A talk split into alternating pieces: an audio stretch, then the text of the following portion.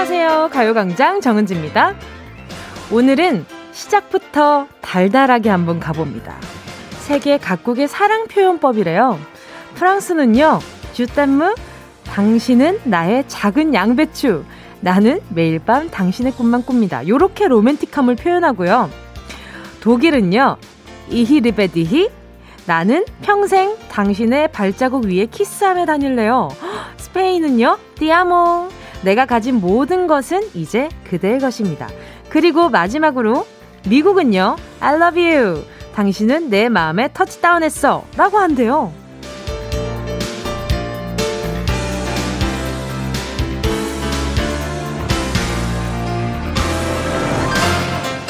근데 말이죠, 언어도 다르고 표현법도 제각각 느낌이 다르지만 사랑에 있어서 만국 공통으로 통하는 진리가 뭔지 아세요?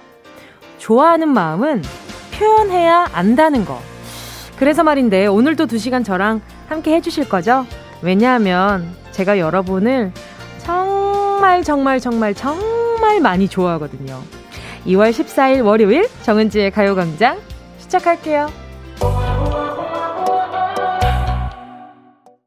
2월 14일 월요일 정은지의 가요광장 첫 곡은요, 방탄소년단 작은 것들을 위한 시였습니다. 어떻게 여러분을 향한 제 마음이 좀 잘 전달됐을까요?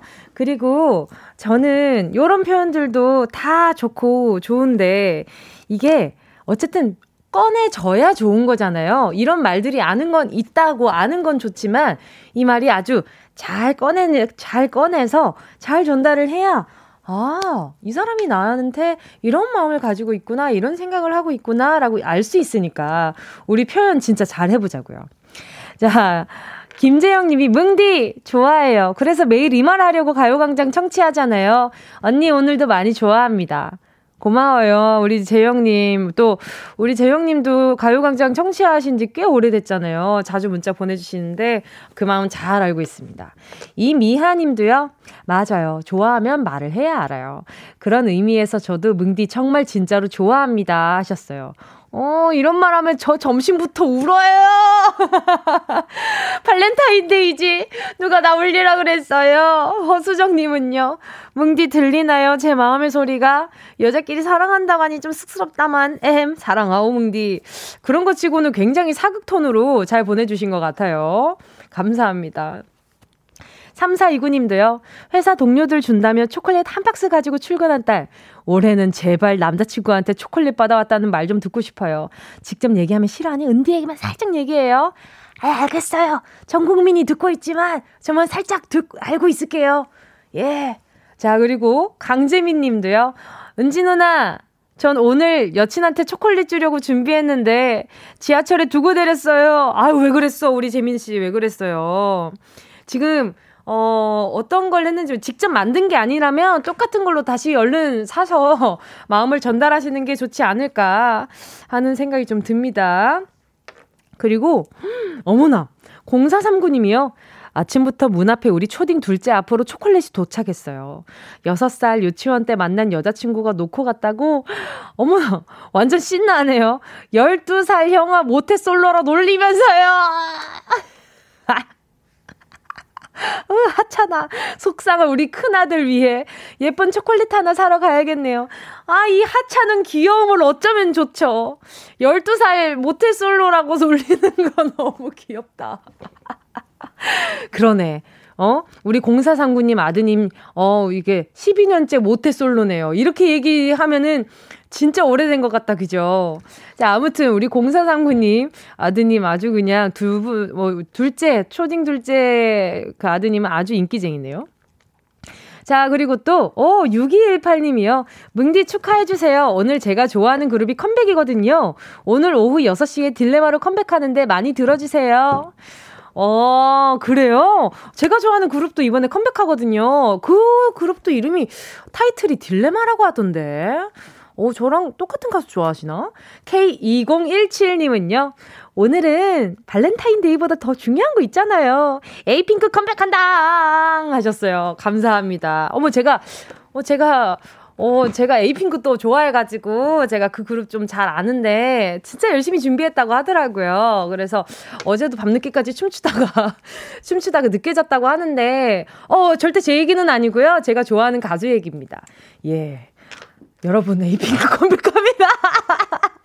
여러분 에이핑크 오늘 오후 6시에 타이틀곡 딜레마 공개됩니다. 은동이 부캐 아니고 주캐가 본캐가 에이핑크거든요. 그러니까 은동이 아끼시는 분들 많이 많이 좀 들어주셨으면 좋겠습니다. 진짜 은동이 잠 못 자고 열심히 준비했어요. 많이 들어주세요. 진짜 노래 그리고 안무 되게 멋있거든요. 근데 여러분 저는 발렌타인데이만 되면 생각나는 게 있어요. 제가 서울에 올라온 날이 발렌타인데이거든요. 처음에 상경에서 발렌타인데이였는데 그때 눈이 엄청 많이 와서 제가 살면서 그렇게 눈이 많이 온 걸 본 게 그날이 처음이었어요. 와, 이렇게 도시가 하얄 수가 있구나 이런 생각을 했었던. 예, 그래가지고 저는 2011년 2월 14일에 올라와가지고 서울에 그래서 이번 컴백일이 2월 14일로 딱 정해졌을 때 기분이 좀 묘했어요. 헉, 어머 세상에. 이런 날짜, 발렌타인데이가 나한테 정말 의미 있는 날짜가 됐구나, 이런 생각이 들더라고요. 자, 오늘 그렇게 의미 있는 날에 컴백합니다. 여러분, 대놓고 공부하는 거예요. 오늘 오후 6시. 자, 일단 그 전에는, 김예빈 님이, 뭉디 에이핑크 좋아하신다니 내일 그분들 실물 영접하시겠네요. 아, 그러니까요. 내일, 가요광장 나온다. 나 딸려서 진행 어떻게 해? 근데 전에 한번 뵀던 적이 있어가지고 살짝 내적 친밀감도 굉장히 깊은 상태거든요. 아이 진짜 여러분 진짜 은동이랑 에이핑크랑 따로라고 생각하시는 분 또 생길까봐 높아지면 말씀드려요. 에이핑크 정은지입니다. 저 여러분 또 은동이랑 에이핑크 은지랑 따로 생각하실까봐. 자, 아무튼 오늘도 영접합니다. 예, 저도 같이 무대하기로 했거든요. 자, 잠시 후에 함께하는 행운을 잡아라 하나 둘 서이. 오늘도 1번부터 10번 사이에 만원부터 10만원까지 백화점 상품권 걸려있고요. 이번 주 행운 선물 빠바 빵집 쿠폰 3만원 숫자 사이에 숨겨뒀습니다. 이 행운 내 걸로 만들려면 넌 내 거야 뿌뿌뿌뿌 뭐지? 에이핑크 노래 같은데 아무튼 적극적으로 티내야 하는 거 아시죠? 짧은 건 50원 긴 건 100원 샵8910 콩과 마이K 무료입니다. 정은지의 가요광장 광고 듣고 올게요. 진짜가 나타났다 느낌이 좋아 진짜가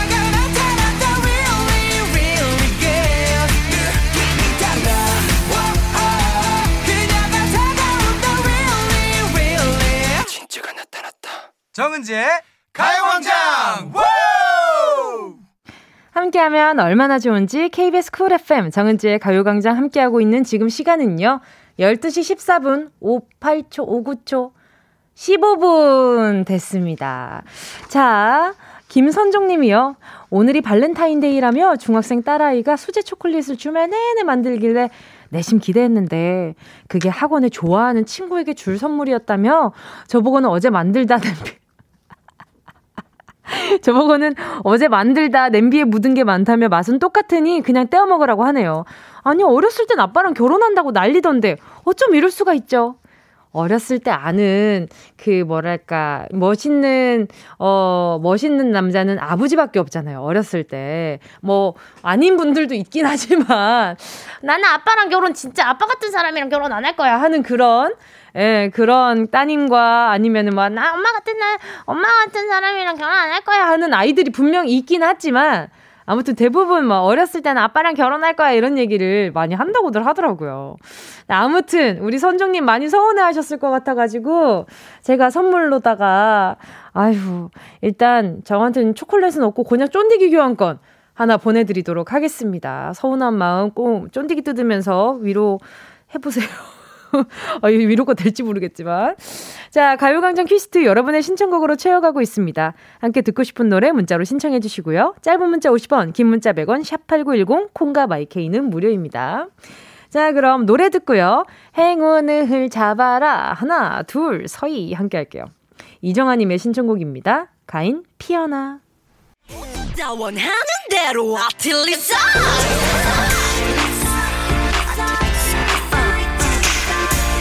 가요광장 가족들의 일상에 행운이 깃들길 바랍니다. 럭키핑크 정은동이의 행운을 잡아라. 하나, 둘, 서희.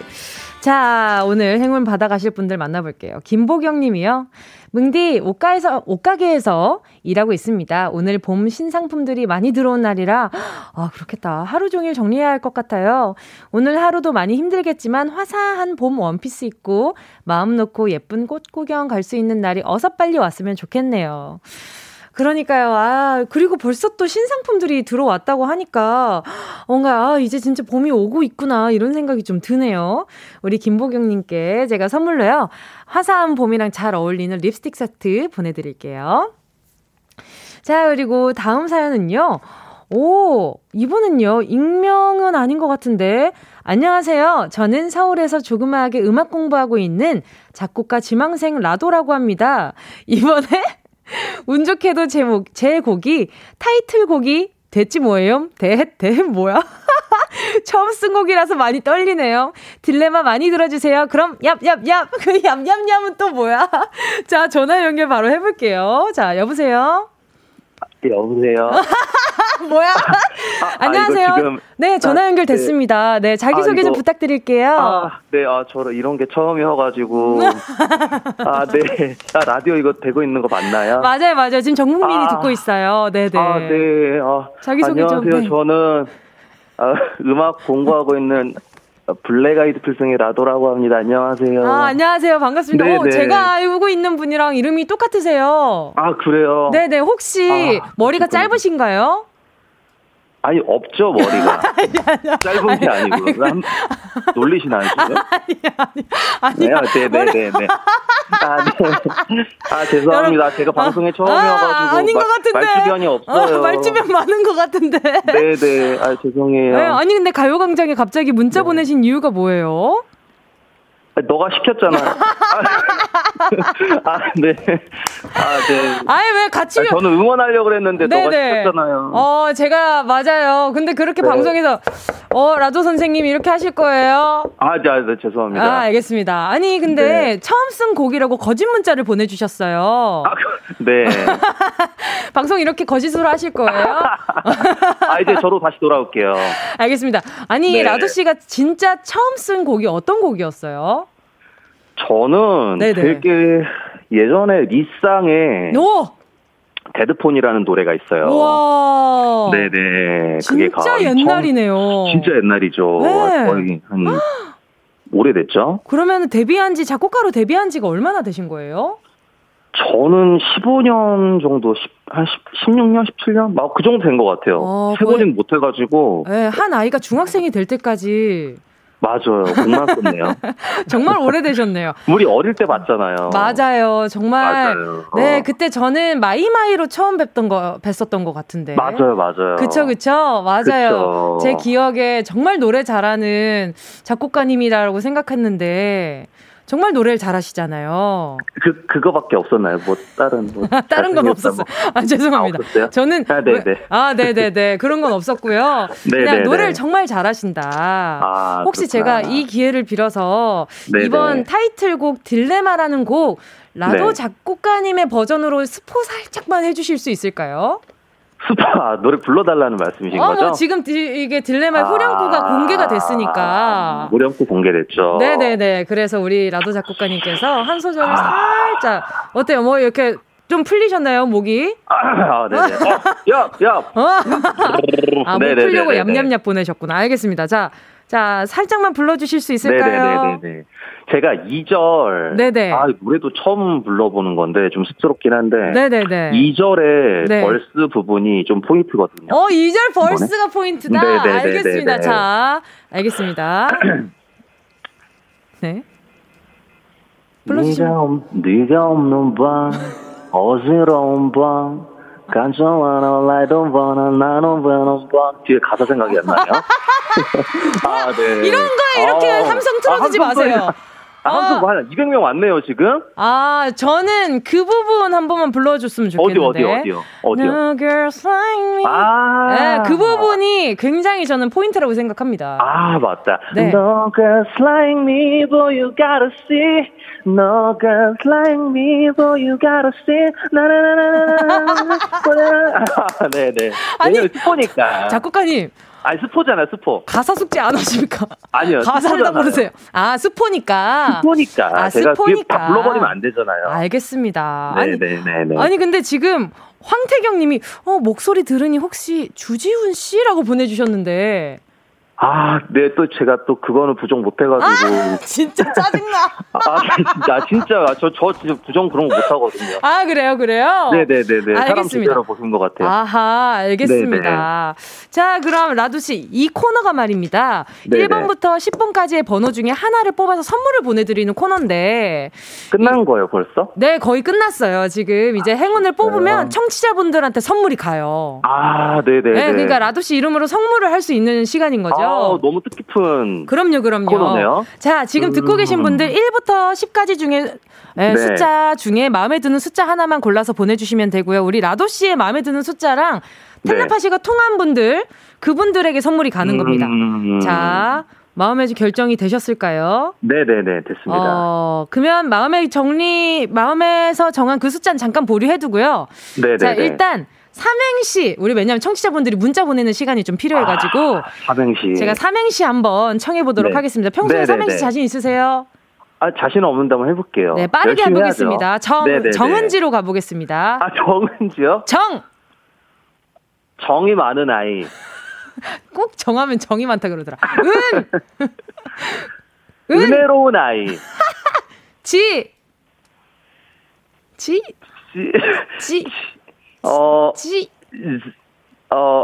땡 어디니? 지금은 정은지. 아, 진짜. 아, 밖에서 스태프들의 탄식이 나왔어요. 아, 죄송합니다. 제가 만약에 좀 약해가지고. 그러니까 오늘 그래서 결정된 숫자는 무슨 숫자인가요? 저의 행운의 숫자가 있습니다. 네, 어떤 숫자? 8번입니다, 여러분. 네. 자, 이제 1부가 지금 20초밖에 남지 않아서 이제 인사를 드릴 시간입니다. 마지막 인사 10초 만에 부탁드리겠습니다. 알겠습니다. 우리 딜레마, 우리 에이핑크 정말 오랫동안 준비한 노래이니만큼 많은 사랑 부탁드리고, 딜레마 정말 대박 날 것 같아요. 여러분 많이 사랑해주시고, 중독성 많은 노래 많이 사랑해주세요. 네, 감사합니다. 오늘 전화 연결 반가웠습니다. 감사합니다. 좋은 하루 되세요. 네, 좋은 하루 되세요. 네, 연락드릴게요. 저는 계속해서 2부 사운드 스페이스로 돌아올게요.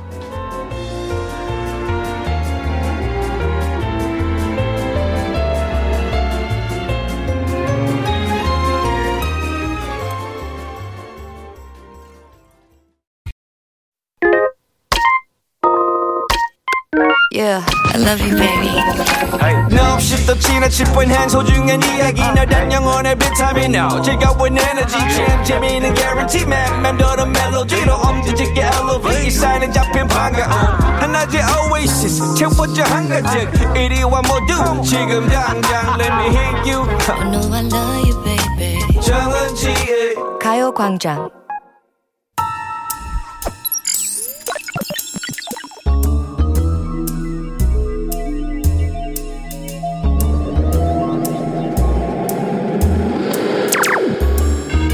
내 고막을 화려하게 감싸는 신선하고 짜릿한 자극, 사운드 스페이스.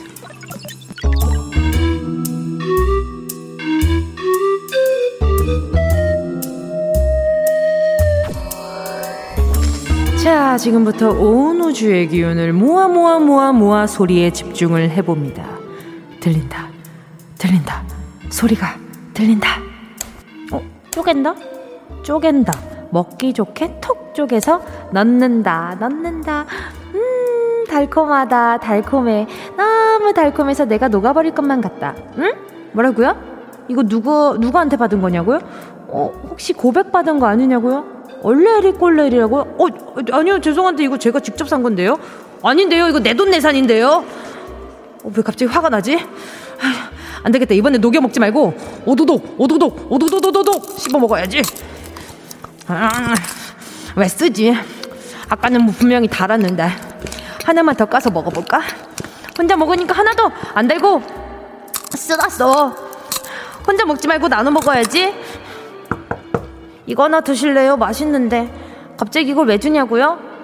그거야 뭐 그냥 좋아하니까 그렇죠. 뭐 그런 거 물어봐요. 부끄럽게 얼굴 빨개지려고 하니까 얼른 소리의 공간을 빠져나와 퀴즈를 마친다.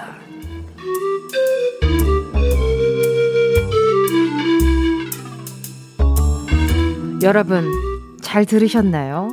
오늘의 무언가를 먹는 소리 들려드렸는데요. 긴 설명 안 하겠습니다. 오늘이 좋아하는 사람한테 이거 주는 날입니다. 이것만으로도 정답이 확실해졌겠지만 인심이 넉넉한 가요광장 아니겠습니까? 조금만 더 힌트를 드려보면요. 보통은 진한 갈색이고요. 너무 뜨거운데 놓아두면 본래 형태를 잃어버립니다. 그리고 찰리와 이거 얘기할 뻔했어. 너무 자연스럽게 읽을 뻔했어. 찰리와 이거 공장이라는 영화도 있습니다. 자, 오늘의 정답 3글자고요. 눈치채신 분들 문자번호 샵8910으로 지금 바로 문자 보내주시면 됩니다. 짧은 건 50원, 긴 건 100원, 콩과 마이케이는 무료. 소리탐험 신비의 세계 사운드 스페이스에 이어진 노래는요. 데이식스의 초콜릿이었습니다. 이럴 거면 정말 그냥 정답을 바로 알려드리고 싶지만 또 그게 또 재미가 또 떨어지잖아요. 그죠? 이게 조금 약간 좀 기다리는 시간도 조금 있으면 알아도 긴가 민가 하는 혹시 사탕이 정답인가 이런 생각하실 수도 있으니까 오늘의 정답 사탕 아닌 건 일단 아시겠죠? 자, 오늘 소리는요. 무언가를 먹는 소리 들려드렸는데요. 요거의 카카오 함량이 높을수록 쓴맛이 나죠. 저는 개인적으로 요런 살짝 씁쓸한 맛이 나는 이렇게 요것을 좋아합니다. 그리고 요걸 전문적으로 만드는 사람을 쇼콜라티에라고 부르기도 한다는 게 아니라 부른대요. 과연 이것은 무엇이었을지 요거 먹는 소리 다시 한번 들려드릴게요. 자, 정두경 님이요. 정답 도토리. 도토리를 어떻게 이렇게 쪼개 먹는다는 거에 도토리라고 하셨는데. 실패. 자, 이서현 님은요. 나무젓가락 쪼개는 소리 다시 들어볼게요. 다 부서졌는데 나무젓가락이 아주 그렇게 잘리는 건 뭔지 알아요? 나무젓가락을 기분 좋게 딱 반을 갈렸는데 그게 한쪽으로 너무 치우친 소리. 듣기만 해도 약간 찝찝한 소리. 정우진님은 장작 가르는 소리 들어볼게요. 장작을 2로 가르는 소리라면 굉장히 제가 진짜 그 영상을 보내주신다면 정말 제가 선물을 큰 거 하나 보내드려야 될 것 같은데. 아주 그냥 귀한 영상 보내주시는 거니까.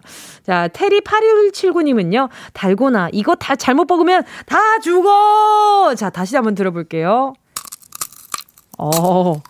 진짜,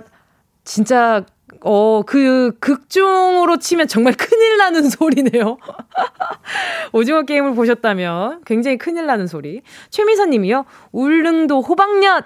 다시 들어볼게요. 울릉도 호박엿은 안에 뭔가 약간 씹을 수 있는 과자가 들어있나 봐요. 오, 탈락. 자, 오늘의 정답은요. 초콜릿이었는데요. 8219님이 초콜릿이요. 저 오늘 초콜릿 받았어요.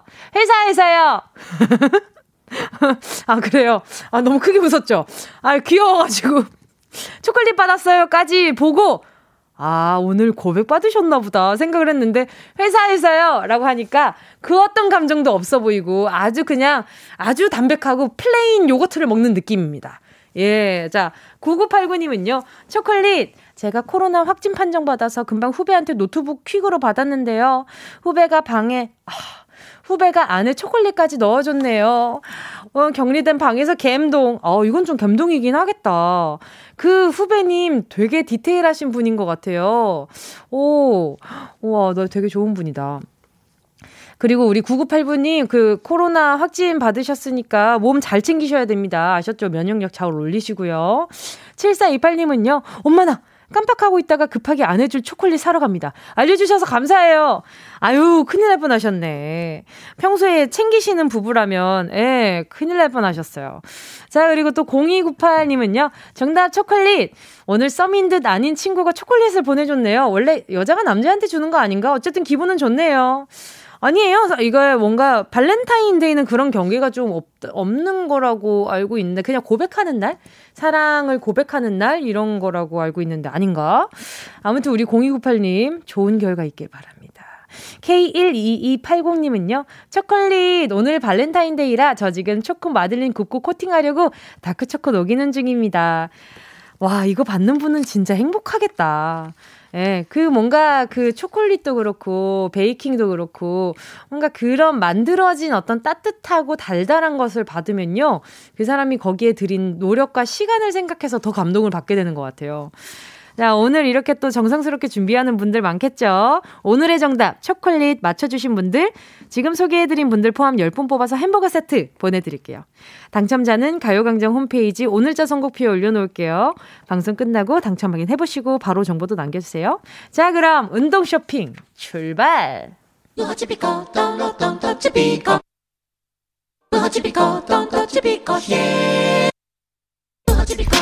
꼭 필요한 분에게 가서 잘 쓰여라. 선물을 분양하는 마음으로 함께합니다. 운동 쇼핑. 오늘이 발렌타인데이라는 걸 알았을 때 여러분의 감정이 어떤 반응을 했나요? 대부분의 커플광장 회원님들은 아마도 설렘을 느끼셨을 테고, 우리 솔로광장 회원님들은 발렌타인가 그렇게 좋냐? 이 멍청이들아, 몽땅 망해라, 몽땅 망해라, 이렇게 분노의 감정이 날뛰었을 수도 있는데요. 그런데 말입니다. 이것보다 더 무서운 건요, 화도 나지 않는 상태, 아무런 감정이 없는 상태, 연애세포가 아주 깊은 숙면에 들어가서 깨어날 생각을 안 하는 상태가 아닐까라는 생각이 드는데요. 소개팅할 의욕은 집을 나간 지 오래, 감정과 영혼이 없는 상태에서 침대에 지방령이 되어서 점점 인간 건어물이 되어가고 있는 분들, 점점 메말라가고 있는 분들, 제가 오늘 여러분의 메마른 감정에 촉촉한 감성 한 스푼 추가할 수 있는 선물, 무드램프 가습기 준비해왔습니다. 뭘 주나 궁금하셨죠? 바로 정말 실제로 수분감을 드리는 무드램프 가습기입니다. 이따 밤에 그나마 감수성이 조금 깨어나는 시간에 침대 머리맡에 혹은 이렇게 발 아래, 이렇게 너무 얼굴 가까이 말고 좀 근처에 요거 켜놓고 연애세포 자극하는 영화라도 한 편 보면서 연애세포를 살려보고 싶은 분 계시다면 조심스럽게 손 들어주세요. 애써 잠든 아이 뭐 하려고 깨우려고 하냐, 그냥 내버려 둬라 라고 하시는 분들이 있지만, 무드램프 가습기라서 뭐 계속 잘 수도 있고 일어날 수도 있고 그건 본인의 선택입니다. 문자번호 샵8910, 짧은 건 50원, 긴 건 100원, 콩과 마이케이는 무료. 순식간에 치고 빠지는 운동 쇼핑, 오늘의 선물은요 무드램프 가습기였습니다. 자, 오늘 선물 받으실 분들 보도록 하겠습니다. 이진서님이요. 저는요 별명이 건조대입니다. 연애세포가 마르다 건조대가 됐어요. 제 사랑인 박보검 씨도 군대에 있고, 아, 외롭다, 외로워.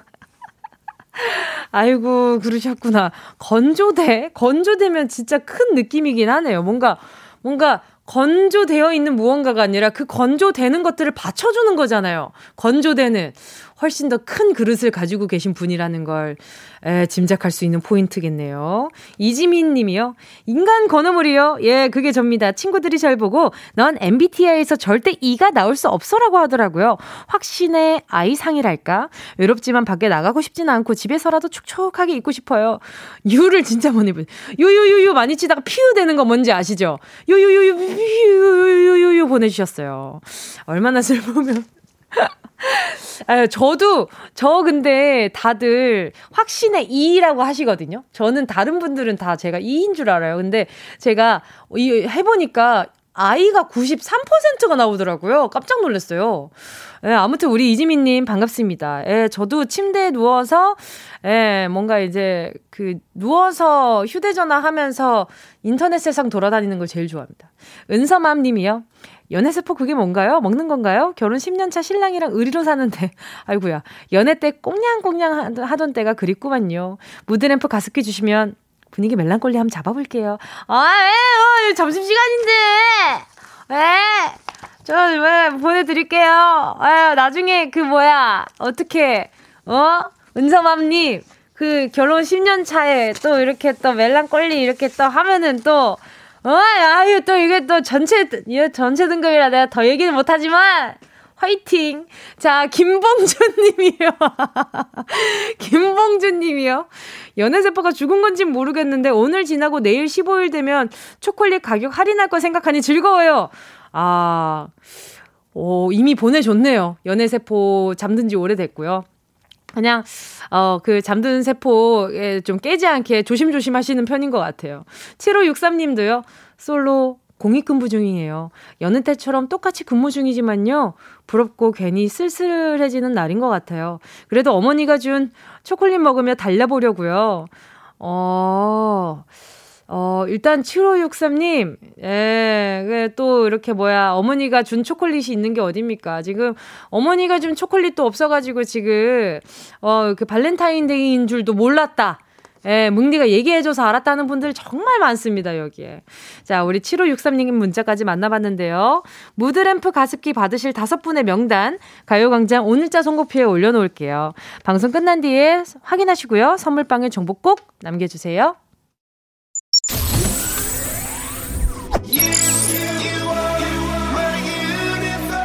안녕하세요. 배우 주지훈입니다.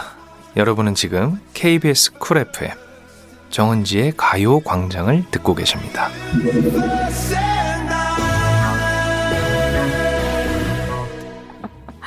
마침 오늘 또 이런 요 멘트가 나오는군요. 정은지의 가요광장 함께하고 계십니다. 자, 5716님이요. 요즘 딸이 쇼트트랙 보는 재미에 푹 빠져 있습니다. 아빠랑 노는 건 별 재미없다던 아이가 응원은 저야 같이 해야 신이 난다고 하더라고요. 요즘 딸과 즐거운 시간을 보내서 너무 좋네요. 대신 응원하면서 과자를 너무 많이 먹어서 그건 좀 걱정입니다.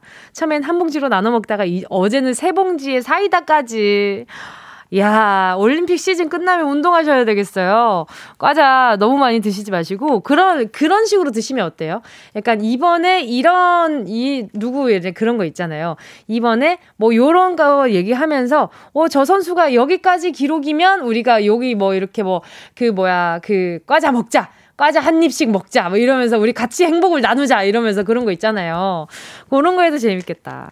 자, 0030님도요. 점심 먹고 동료들과 커피 마시면서 제가 생초콜릿을 샀더니 옆에 있던 동료가 누구 주려고? 라고 묻더라고요. 그래서 주긴 누굴 줘? 내가 먹어야지? 했더니 막 웃더라고요. 그래서 기분 나빠. 왜 웃어? 했더니 힘내라면서 어깨를 토닥토닥 거리는 거 있죠? 왠지 진 느낌이에요. 아니, 생초콜릿 내가 먹으면 맛있잖아요. 빨리 먹어야 돼요. 생초콜릿은 사자마자 먹어야 되는데 살짝 시원할 때 먹어야 그 뭔지 알죠. 그 약간 이런 했을 때 뭔가 그 긁히는 그 생초코의 느낌, 그리고 입으로 했을 때 뭔가 쫀득쫀득거리는 그 생초코의 느낌을 저는 바로 느끼는 것을 좋아합니다. 예, 라고 얘기를 해보고요. 0030님 아주 훌륭해요. 본인을 위해서 무언가를 투자하는 모습 아주 보기 좋습니다. 훌륭해요. 7115님은요. 회사에 막내가 입사한 지 1년이 됐어요. 그런데 저한테 잘 가르쳐주시고 챙겨줘서 고맙다고 편지하고 선물을 주는 거 있죠. 저 감동받았어요. 야, 그 막내는 뭘 해도 잘 되겠다. 이런 마음을 쓰는 사람이 참 나중에는 더 많은 사람들의 사랑도 받고 잘 되더라고요. 아무튼 7115님의 문자까지 만나봤습니다. 자, 오늘 3, 4부 러브랜드 있는 날이죠. 오늘도 러브 시그널만 보이면 끝까지 쫓아가는 사랑 추노꾼들 조은유, 최낙스타 씨와 함께 할 텐데 오늘 특히나 발렌타인데이 아닙니까? 그래서 아마 더 많은 사랑 문자들이 오지 않을까 싶은데요. 아마 솔로분들이 많이 힘내서 보내실 것 같은데 오늘 과연 3, 4부의 현장 어떨지 기대 많이 해주시고요. 2부 끝곡 들려드릴게요. 자, 우리 툭지훈 씨가 제가 왜 툭지훈인지 물어보니까 이렇게 툭 보면은 이게 주지훈 선배님을 닮았다고 해서 툭지훈이라는 별명이 있으시다면서요. 우리 라도 작곡가님이. 자, 툭지훈 씨가 만든 노래 하나 들어야죠. 스테이시, ASAP.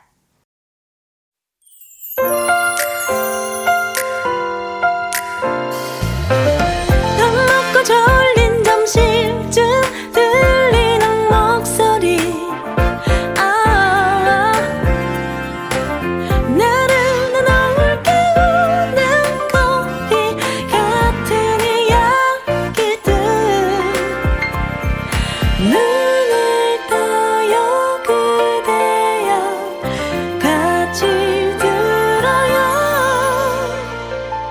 정은지의 가요광장 KBS 쿨 FM 정은지의 가요광장 3부 첫 곡 김수희님의 신청곡 딕펑스 비바청춘이었습니다. 딕펑스 비바청춘 신청해요. 화이트 초콜릿 같은 달콤한 봄이 오고 있어요. 꼭 틀어주세요. 오, 화이트 초콜릿 같은 달콤한 봄이라고 하니까 더 뭔가 그려지는 기분이네요. 우리 김수희님께요. 선물로요. 화이트 초콜릿 같은 달콤함이 들어있는 네, 네. 오, 맛있는 걸 좀 보내드리고 싶은데, 초코우유 보내드리겠습니다. 자, 이번 주에는요, 영화 티켓 선물도 준비되어 있습니다. 뉴욕 상류층의 매혹적인 이야기를 담은 범죄 스릴러 영화, 나이트메어 엘리에 가요광장 청취자분들을 초대하니까요.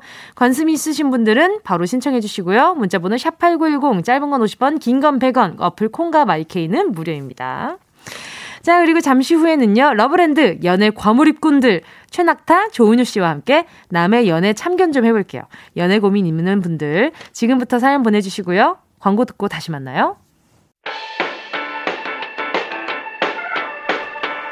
이 라디오 그냥 듣기나 깜짝마요 18910 대부분 50원 긴겸 100원이고요 잠기 위에 무릎을 베고 누워서 KBS 같이 들어볼까요? 가요광장 정은지의 가요광장.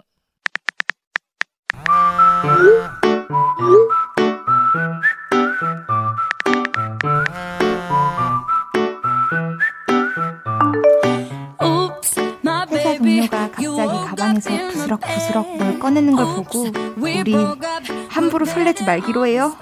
혹시 초콜릿 주는 건가 기대했는데 알고 보니 팔 꺼내서 자기 할 일 나한테 넘겨주는 걸 알 수 있었거든요. 여사친이 갑자기 나한테 초콜릿 하나 던져줬다고 해서 우리 고백이라고 착각하지 말기로 해요.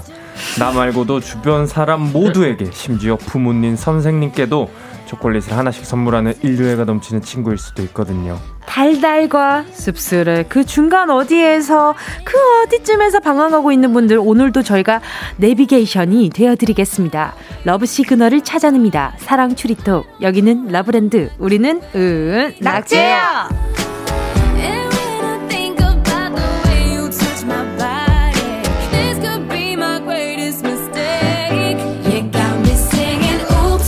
달콤한 밀크 초콜릿처럼 부드러운 조언을 해주는 분이죠. 이글조 조은유 씨. 안녕하세요.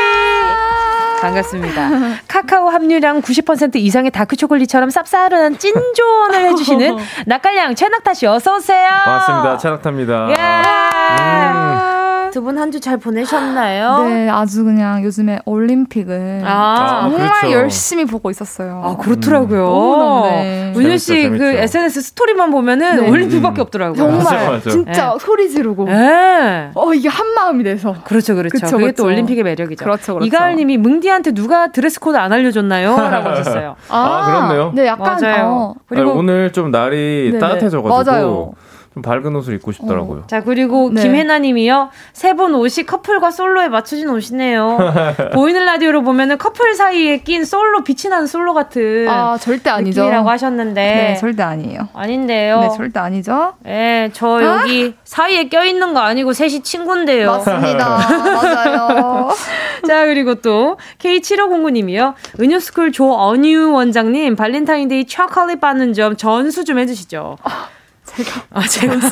네, 당신이요. 해주세요. 전수 좀 해주세요. 아, 초콜릿 받는 거? 한때 이글. 알죠. 네, 이글거리는 마음을 받았던 사람으로서. 알죠. 아, 그 초콜릿 만약 받고 싶으면. 톡을 한번 보내보시는 게 어떨까. 오늘 발렌타인데이라던데? 웃음. 그 정도면 거의 달라는 거 아닌가요? 그쵸. 오늘 여자가 주는 건가 남자가 주는 건가? 이렇게 약간. 그렇게 약간 하면서 네네. 뭔가 나는 정말 초콜릿을 원한다. 그렇죠. 그리고 약간 그 이모티콘 중에 초콜릿 딱 모양 있잖아요. 초콜릿 딱 초콜릿 모양. 그거 하나 보내는 거죠. 그럼 바로 이제 이렇게 선물하기 좋지 않을까. 우리 낯깔량 씨는 어때요? 초콜릿 받는 방법이 있을까요, 혹시나? 이게 이제 그 시간이 좀 필요하죠. 네. 시간이 필요해요? 네. 어떤 시간이 필요한가요? 발렌타인데이는 네. 예를 들어 어떤 썸의 종착지 같은 날이 돼야 되는 거잖아요. 그렇죠. 그렇기 때문에 그 네. 사전 작업들이 더 전 중요하다고 생각을 해서 그 이전에 뭔가 역시 신중하네요. 분위기를 만든다든지. 저랑 다르네요. 네. 그러네요. 그게 중요하지 않을까. 자, 오늘도 썸과 쌈, 그 어디쯤에서 아슬아슬한 줄타기 중인 프로고민러 여러분들, 혼자 추측하지 말고 상상하지 말고 사연 써서 보내주세요. 저희가 집단 지성의 힘을 발휘해서 고민 해결 도와드릴게요. 사연 어디로 보내주시면 될까요, 은희 씨? 네, 짧은 거 50원, 긴 건 100원 드는 샵8910, 톡이나 문자를 복사해서 보내주셔도 되고요. 대화하면 캡처해서 사진 전송해 주셔도 좋습니다. 카카오톡에 가요광장 채널 추가하시면 언제든지 무료로 캡처 사진 보내실 수 있어요. 오늘도 익명 보장 확실하게 해드리니까 걱정 말고 많이 보내주세요. 소개한 모든 사랑 문자에 라멘집 식사권 5만원권 보내드립니다. 자, 본격적인 연애 고민 해결해드리기 전에 연애 설문조사 먼저 살펴볼게요. 미혼 남녀 300명을 대상으로 기념일에 관련된 주제로 설문조사를 진행했는데요. 미혼 남녀의 과반 이상이 밸런타인데이 같은 기념일을 챙기는 편이라고 대답을 했대요. 정확하게 남자는 60%, 여자는 64%가 챙긴다고 대답을 했다고 합니다. 자, 그렇다면 기념일을 챙기는 이유가 뭔지 물었더니, 자, 1위가 일상의 재미와 기분 전환을 위해, 자, 그리고 2위가 사랑의 표현을 할 수 있는 기회라고 생각해서, 3위가 연인이 기대할 것 같아서, 4위가 현실적이에요. 다들 챙기는 것 같아서. 두 분은 좀 어떤 타입이세요? 저는 4위인 것 같아요. 다들 챙기는 것 같아서. 아, 그래서 챙기는 편이세요? 만약에 남자친구가 있으면 약간, 왜냐면 다 이렇게 하고, SNS에 막 올라오잖아요. 근데 나만 안 해줘, 막. 그러면 조금. 미안할 것 같아서. 네, 약간. 네, 그래서. 낙타 씨는요? 저는 1위요. 일상의 재미와 기분 전환을 위해. 뭔가 비슷한, 그러니까 연애를 하다 보면은 어쩔 수 없이 좀 비슷한 형태의 데이트나 이런 것들을 많이 할 수밖에 없잖아요. 그쵸? 그런 분위기를 좀 환기시켜주는 게 이런 기념일이 될 수 있는 것 같아요. 저는 2위. 네. 표현할 수 있는, 네. 뭔가 평소에 표현하는 것과 또 다른 새로운 표현을 할 수 있는 날이잖아요. 네, 그래서 저는 2위라서 학교 다닐 때도 직접 만들어서 줬었어요. 진짜요? 네네네. 직접 이렇게 해가지고 엄마한테 엄청 혼났지. 냄비 다 태워먹었다고. 얼마나 혼났는지 몰라요. 저도 그럼 바꿀게요. 2위로. 4위 약간 조금 없어 보였던 거 같아요. 늦었어요. 아니에요. 그러지 않아요. 늦었어요. 은희 씨와 똑같은 6.5%의 사람들이 있어요. 괜찮습니다. 혼자 외로워하지 마세요. 네.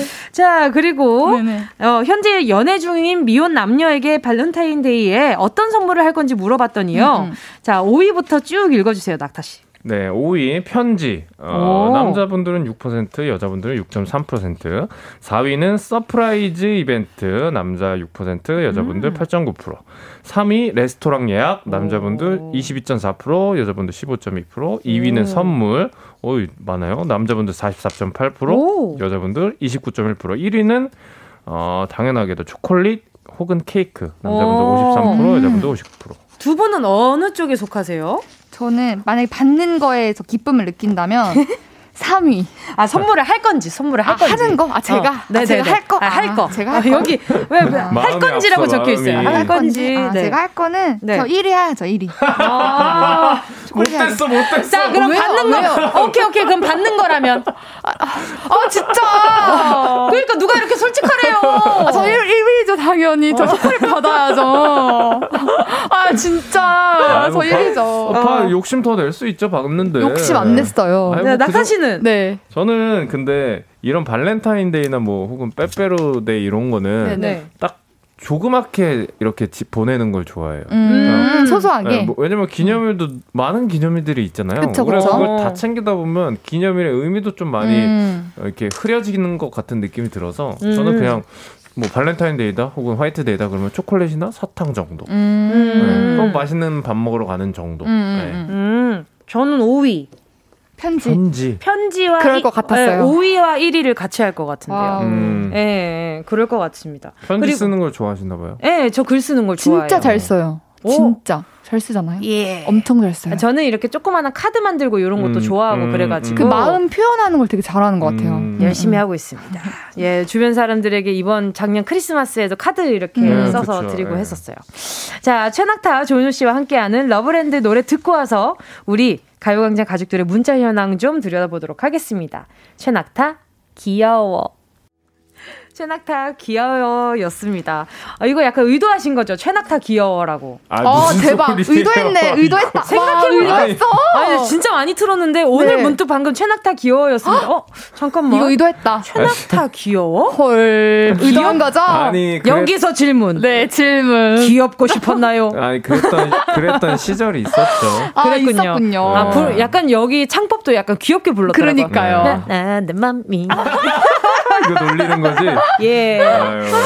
자, 정은지의 가요광장 월요일에 러브랜드 최낙타 조은유 씨랑 함께하고 있습니다. 첫 번째 문자 만나볼게요. 네, 닉네임 미련 한바가지 님이 보내주신 사연입니다. 벌써 마음 아파. 3년 정도 사내 연애를 하다가 헤어진 지 4달이 조금 넘어가네요. 사실 같은 회사여도 부서는 달라서 피하려면 피할 수도 있고 모른 척하려면 충분히 모른 척할 수도 있는데요. 어떻게 제 얘기를 들었는지 얼마 전에 헤어진 남자친구한테 연락이 왔더라고요. 4달 동안 마음 정리 겨우 했는데 이 연락 받고 나니 마음이 흔들려요. 저 어떡하면 좋을지 조언 좀 해주세요. 오, 어떤 상황인지 통 내용 문자 연기 들어가 볼게요. 아도. 아파서 휴가 냈다며 괜찮아? 어디가 아픈 거야? 들었구나. 그냥 가벼운 몸살 정도? 혹시나 해서 코로나 검사도 받고 하느라 휴가 냈어. 근데 괜찮은 것 같아.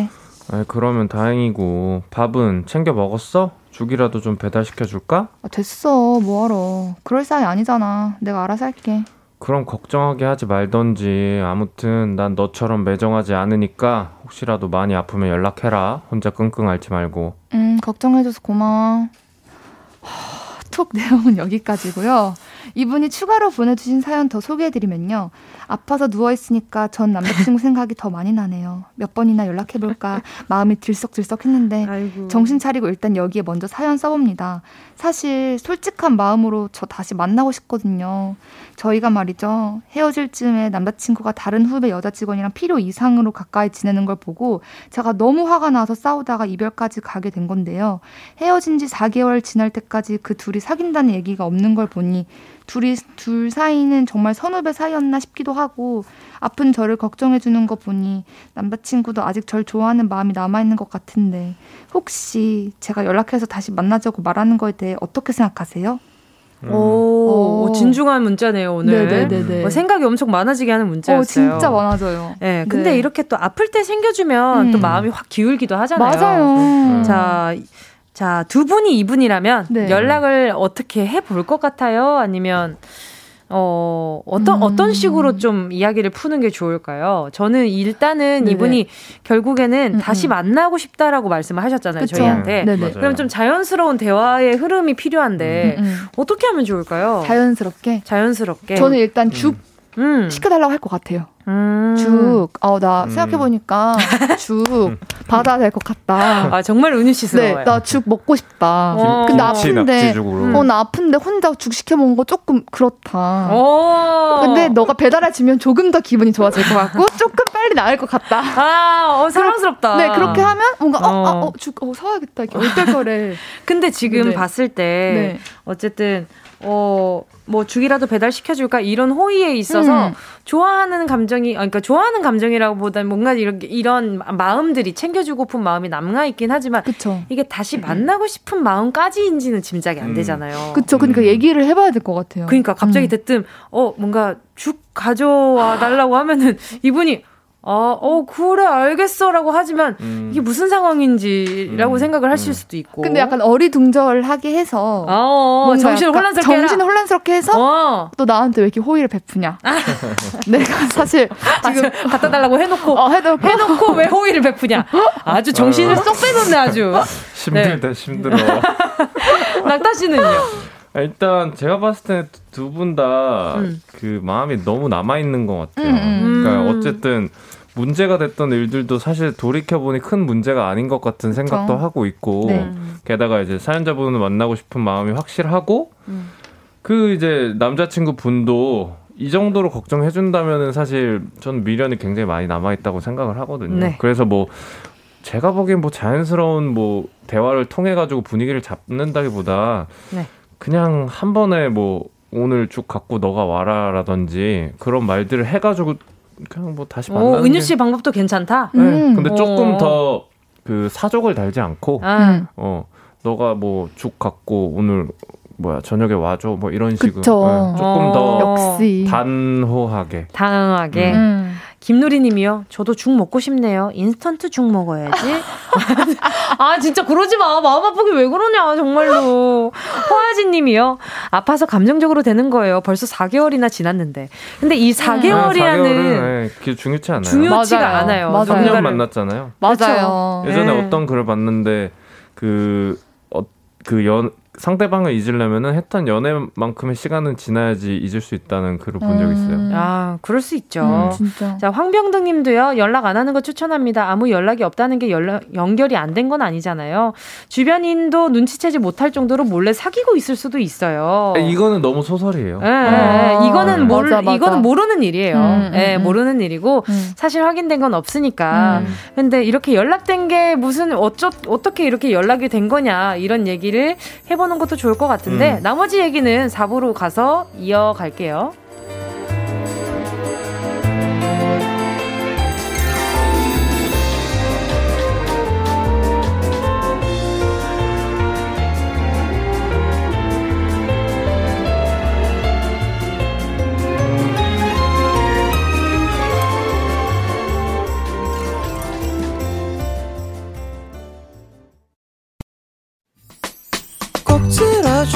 오늘도 웃어줘 매일 일상일처럼 기대해줘 기분 좋게 힘나게 해줄게 잊지 말고 내일 또 들러줘 또 어딜 가게 오늘만 기다렸단 말이야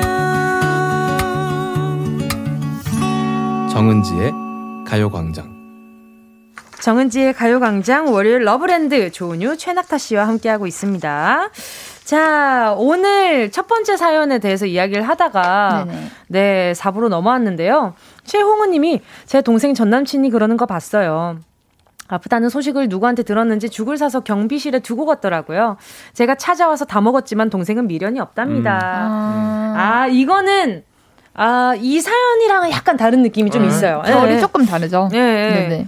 그리고 일단은 뭔가 동생분이 미련이 없지만 제가 봤을 때 지금 이 사연 자체가 두 분 다 미련이 있는 상태이기 때문에 어떻게 좀 잘 풀어볼까지만 제일 좋은 건 진심이거든요. 뭔가 맞아. 꾸미지도 않고 더하지도 빼지도 않고 그냥 담백하게 이렇게 지금 문자 보면은 됐어 그럴 사이 아니잖아 내가 알아서 할게 이렇게 나리석에 대답을 하지 마시고 이렇게 혹시나 진짜 지금 얘기하지 않으면 후회할 것 같은 마음이 드신다면 좋은 기회잖아요. 네네 그러면 나 그 몸이 좀 안 좋다는 거 이게 어떻게 알았냐 그래서 좀 더 대화를 이어나가다가 예, 이렇게 걱정해주면 내가 마음이 너무 흔들린다 예, 그런 식으로 뭔가 좀 내가 마음이 아직 좀 설렌다 근데. 그러니까 너무 설렌다 흔들린다고 하니까 잘한다 나 잘했다 고맙다 흔들린다 하면 어우 당장 뛰쳐나갈 것 같은데 잘한다 누구는 죽 사오라고 가는데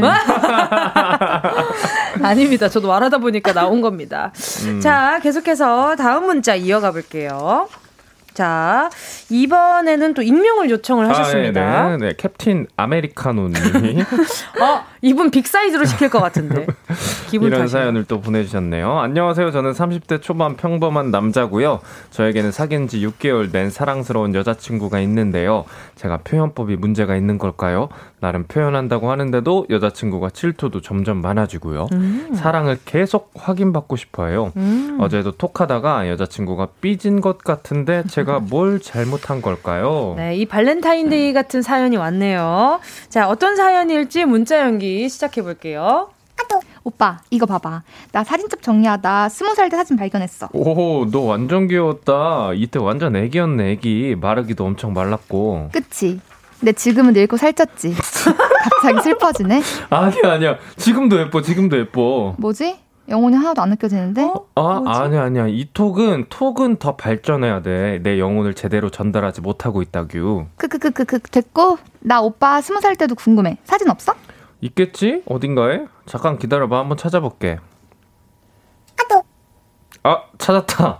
나 완전 촌스럽지? 오빠 귀엽다. 오빠 친구들이랑 같이 찍은 거네? 대학교 때 우리 과 친구들. 근데 오빠 왼쪽에 있는 여자 있잖아. 혹시 오빠 여자친구였어? 어쩜 좋아. 꽤 다정하다. 어디? 아 몰라. 누구지? 기억이 안 나는데? 뭐? 진심이야? 오빠는 꼭 그러더라. 내가 오빠 전 여자친구 가지고 뭐라고 하는 것도 아닌데 왜 맨날 숨겨? 아이 숨기다니. 아니야. 너 만나고 나서는 과거가 하나도 기억이 안 나서 그래. 나는 너 만나고 다시 태어났거든. 오호호. 그래 됐어. 나 기분 안 좋아서 잘래. 그래 잘자. 꿈속에서 만나. 여기까지고요. 좀 좋아. 어떡해. 이분이 덧붙여 주신 사연도 소개해 드릴게요. 아, 제가 왜 그랬을까요? 그냥 혼자 찍은 사진 보낼 걸.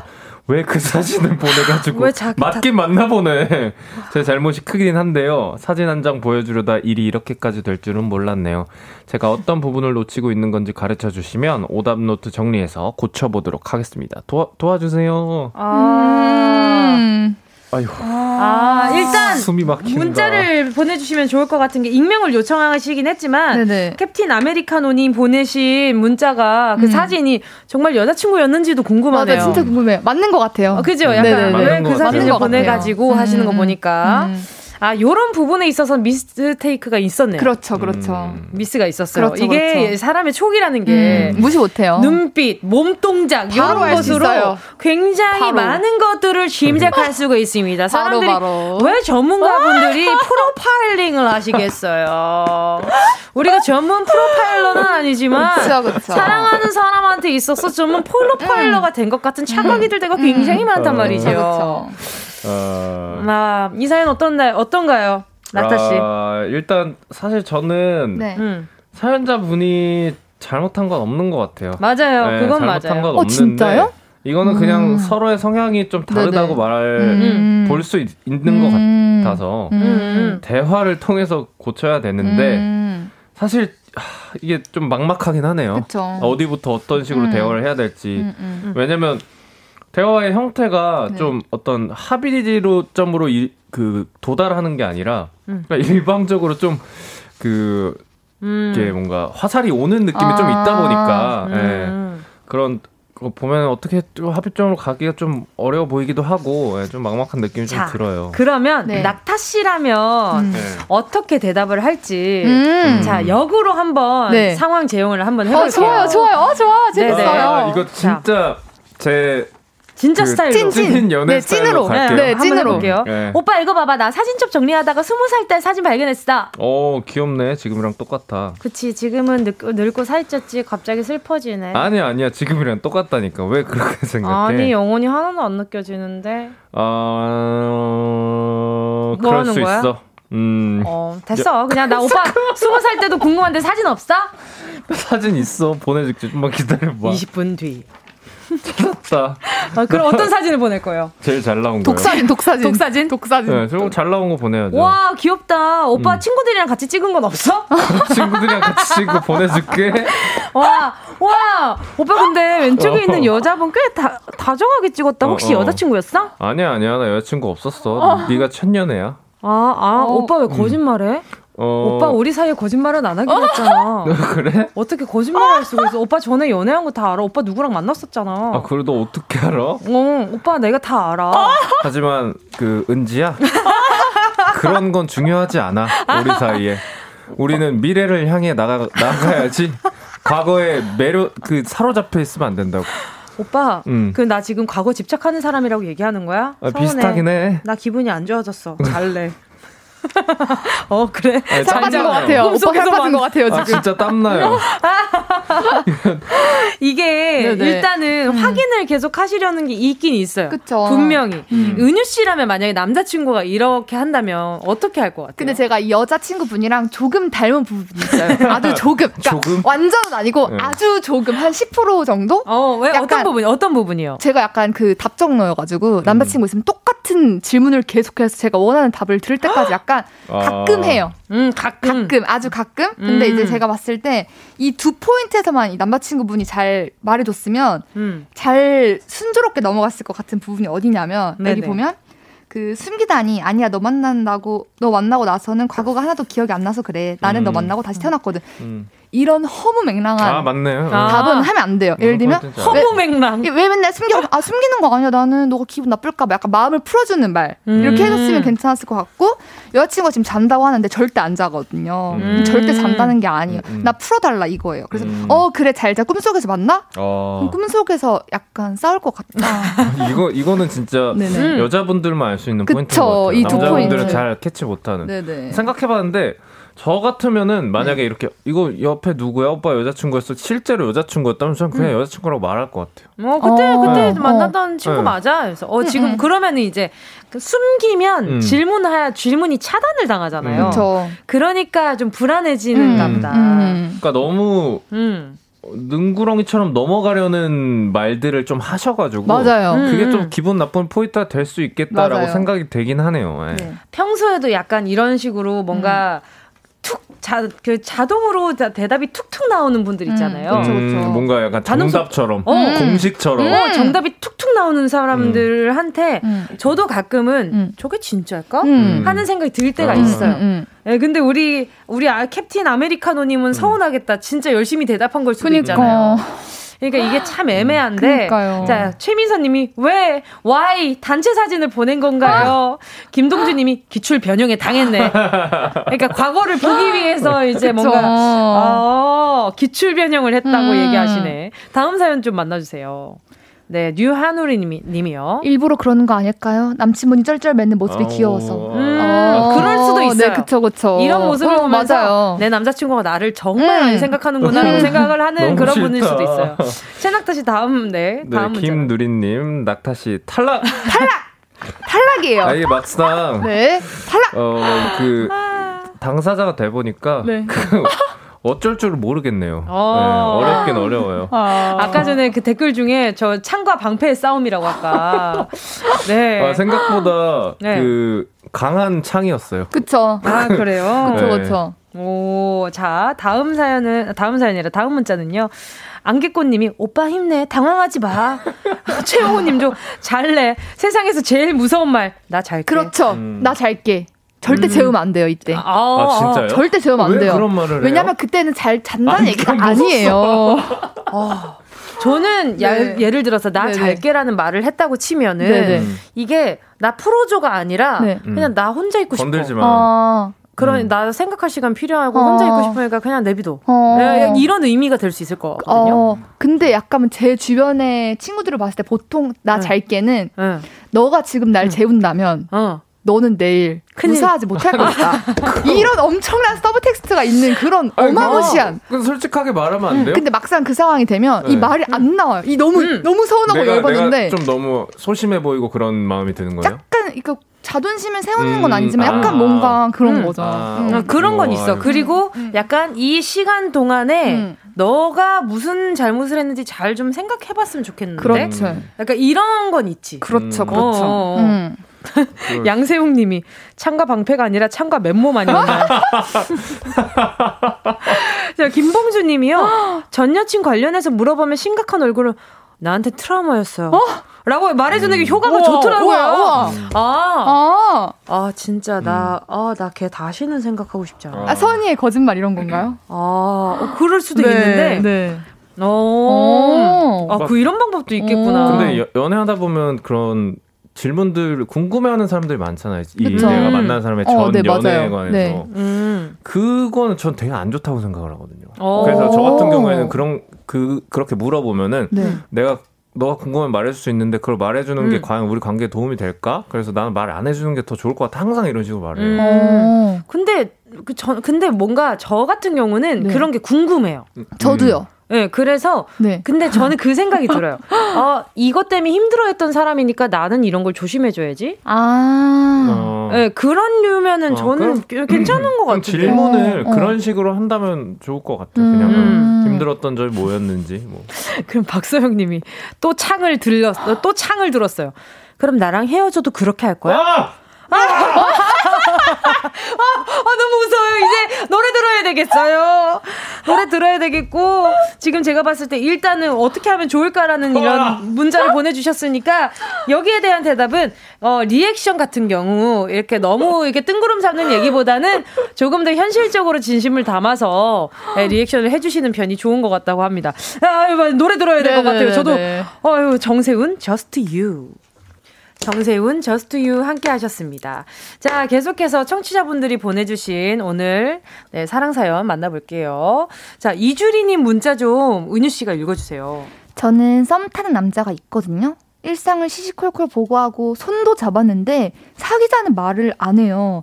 그냥 썸만 타다 끝나는 걸까요? 오늘이 발렌타인데이니까 그냥 용기 내서 제가 먼저 사귀자고 할까요? 차이면 어떡하죠? 고민돼요. 저는 이 사연 보고 네. 오, 방금 전에 저희가 노래 나가기 그쵸? 전에 이런 얘기 했었잖아요. 네네네. 이 낙타 씨 이거 어떻게 생각하세요? 아까 그 창과 방패 이후로 약간 너덜너덜해져. 그러니까요. 아, 근데 K95819님이 네. 일단 아까 대화의 상황 네네. 정리하는 마지막 안을 보내주셨어요. 네네. 넌 항상 이런 식이야. 네? 네? 저희가 네? 이것 때문에 잠깐 네? 네? 잠깐 예, 갑자기 깜짝 이렇게 뭔가 네, 네. 사고가 정지가 됐었어요. 네, 그러니까. 네. 아니 아무튼 이주리님 네. 문자 어때요? 저 같은 경우는 네. 사귀자고 말할 게 문제가 아니라 네. 썸을 탄다고 이주리님이 생각을 하시게 된 이유가 이 일상을 시시콜콜 궁금해하고 손도 잡았고 그랬는데 사귀자는 말을 안 하는 거잖아요. 그쵸. 그러면은 그냥 한번 물어보는 게 좋을 것 같아요. 근데 우리 무슨 사이야? 그냥 그러니까 사귀자가 아니라 근데 우리 무슨 사이야? 그 정도는 마음 편히 할 수 있으니까. 네, 그 정도는 그래서 이렇게 뭐 약간 우리 뭐 편한 사이, 친구 사이 이런 소리 하면 그냥 바로 네, 그냥 제가 봤을 때는 바로 차단 버튼 누르는 게 좋을 것 같고 바로 차단은 좀 너무 극단적이니까 바로예요. 그냥 조금 멀리 지금부터 마음 정리하시는 게 좋을 것 같고 근데 좋아하는 마음이 또 크다면 고민이 되실 것 같아요. 먼저 고백도 하고 싶어 많이 좋아하고 계시는 것 같아요. 그러니까 네. 근데 이제 항상 그런 게 차이면 어떡하려는 마음 때문에 고백을 안 하는 게 아마 예, 제일 후회되는 일이 될 수도 있으니까 예. 그게 더 계속 괴롭게 만드는 방법일 수도 있어요. 아니면 손 잡고 오늘 발렌타인 되니까 손 잡고 손을 막 꼬집어가지고 뭐해? 이렇게 하는 건데 뭐해? 그러니까 약간 눈치를 주는 거죠. 그건 모를 수도 있을 것 같은데요. 뭐해? 그러니까 손 잡았는데 싫은가? 이렇게만 생각하고 뭘 해야 되나? 우리 맛있는 거 먹으러 갈까? 그럴까? 그러네? 그러면서 왜 그래? 왜 그래? 몰라서 물어? 무딘 분들이 또 있긴 해서. 맞아요. 그러니까 우리 무슨 사이인지 한번 그 사람의 마음이 어떤지 먼저 좀 알아보는 게 중요할 것 같은데 좀 애매하잖아요. 그쵸. 근데 이미 사귄다고 생각할 수도 있어요. 네, 그런 분들이 더러 있더라고요. 진짜요? 네, 우리가 손 잡았으니까 사귀는 것처럼 다 하니까 상대도 이 친구도 동의했으니까 우리 그러면 좀 특별한 사이가 맞나 보다라고 인지하고 만나가는 사람. 요즘 그런 분들 많다고 그러더라고요. 안 돼요. 네, 저는 진짜 싫어하는 사람. 저도 진짜 싫어요. 저한테 이런 상황은 있어서는 안 돼요. 저는 진짜 안 돼요. 당연하죠. 네, 효력이 생깁니다. 오늘부터 1일 이런 게 왜 나왔겠어요. 그러니까요. 바로 말해야죠. 네? 진짜 안 됩니다. 오늘부터 1일 무조건 당연하죠. 내 거 해줄래 베이베. 왜 있겠어요. 당연하죠. 자, 벌써 화내다 보니 오늘 끝났습니다. 드디어 끝났다. 드디어라뇨. 저 오늘 너무 너덜너덜했다고요. 네. 아까 전에 그 대화 이후로 남자친구분들 고생 많으십니다. 자, 오늘 같이 추리톡에 동참해주신 가요광장 가족들 모두 감사드리고요. 오늘 러브톡 문자 소개된 모든 분들께 라면집 식사 교환권 보내드릴게요. 가요광장 홈페이지 오늘자 선곡표에서 이름 확인해주세요. 자, 그럼 러브랜드 은낙지 다음 주 월요일에 만나요. 안녕. 정은지의 가요광장에서 준비한 2월 선물입니다.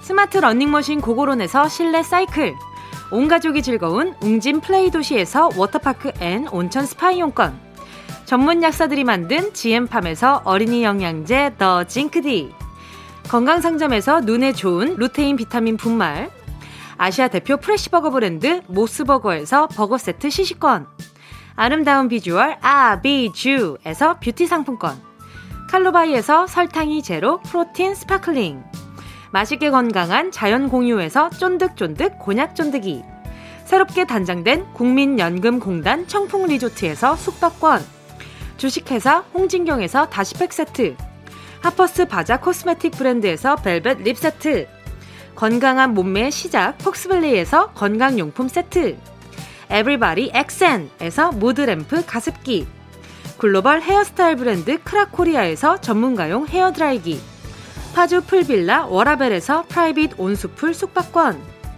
한 번 먹고 빠져드는 소스 전문 브랜드 청우식품에서 멸치 육수 세트, 생활을 바꾸는 스토리 바바앤솝에서 핸드케어 세트, 프리미엄 브랜드 디팍스에서 골라입는 핸드폰 케이스, 신세대 소미썸에서 화장솜, 위생습관 브랜드 휘하에서 칫솔 살균기와 차량용 공기청정기, 항산화 피부관리엔 메디코이에서 화장품 세트, 펫 헬스케어 비주프렌즈에서 영양보충제 플랭 패키지, 더마 코스메틱 에르띠에서 에르띠 톤업 재생크림, 오브맘에서 프리미엄 유산균 신터액트, 목장에서 바로 만든 요거 보네에서 수제 그릭 요거트와 그래놀라, 대한민국 양념치킨 처갓집에서 치킨 상품권을 드립니다. 다 가져가세요.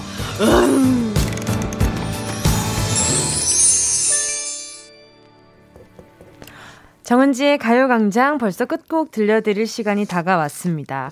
오늘 끝곡은요, 넌 항상 이런 식이야. 예, 종지부를 찍는 곡이죠. 다이나믹 듀오 죽일놈 들려드릴게요. 오늘 오후 6시에 은동이가 있는 에이핑크 딜레마로 컴백하거든요. 여러분 많은 관심 부탁드리고요. 좋은 하루 보내시길 바라겠습니다. 우린 내일 12시에 다시 만나요.